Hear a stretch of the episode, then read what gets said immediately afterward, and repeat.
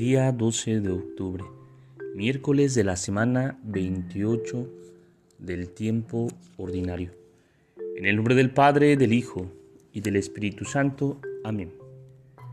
El Espíritu Santo limpia, purifica, destruye todo lo manchado y se lleva a nuestras basuras. Por eso es agua que lava, viento que arrasa y fuego que quema. Cuando lave el Señor la suciedad de las mujeres de Sión y friegue la sangre dentro de Jerusalén con un viento justiciero, con un soplo abrasador.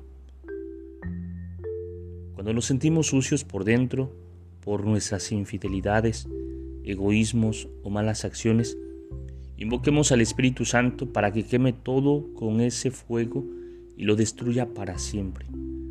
Será fuego de fundidor, lejía de lavandero. En el bautismo nos bañó y vuelve a hacerlo cada vez que volvemos a Él sinceramente arrepentidos. Nos salvó con el baño del nuevo nacimiento y la renovación por el Espíritu Santo. Veamos cómo lo expresaba San León Magno.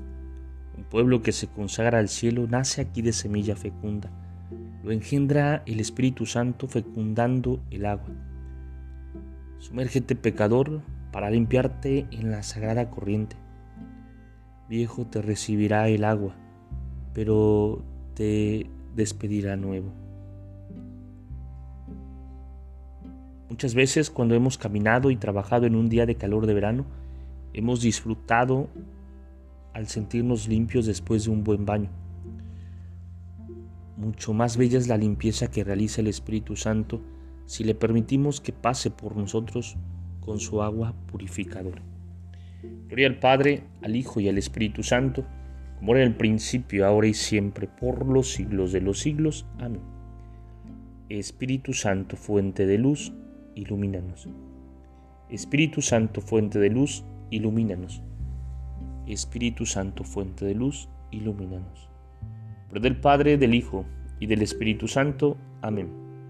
Te saluda el Padre Edgar de la parroquia de San Juan Bautista en Cuitláhuac de la diócesis de Córdoba, Veracruz. Saludos y bendiciones a todos ustedes.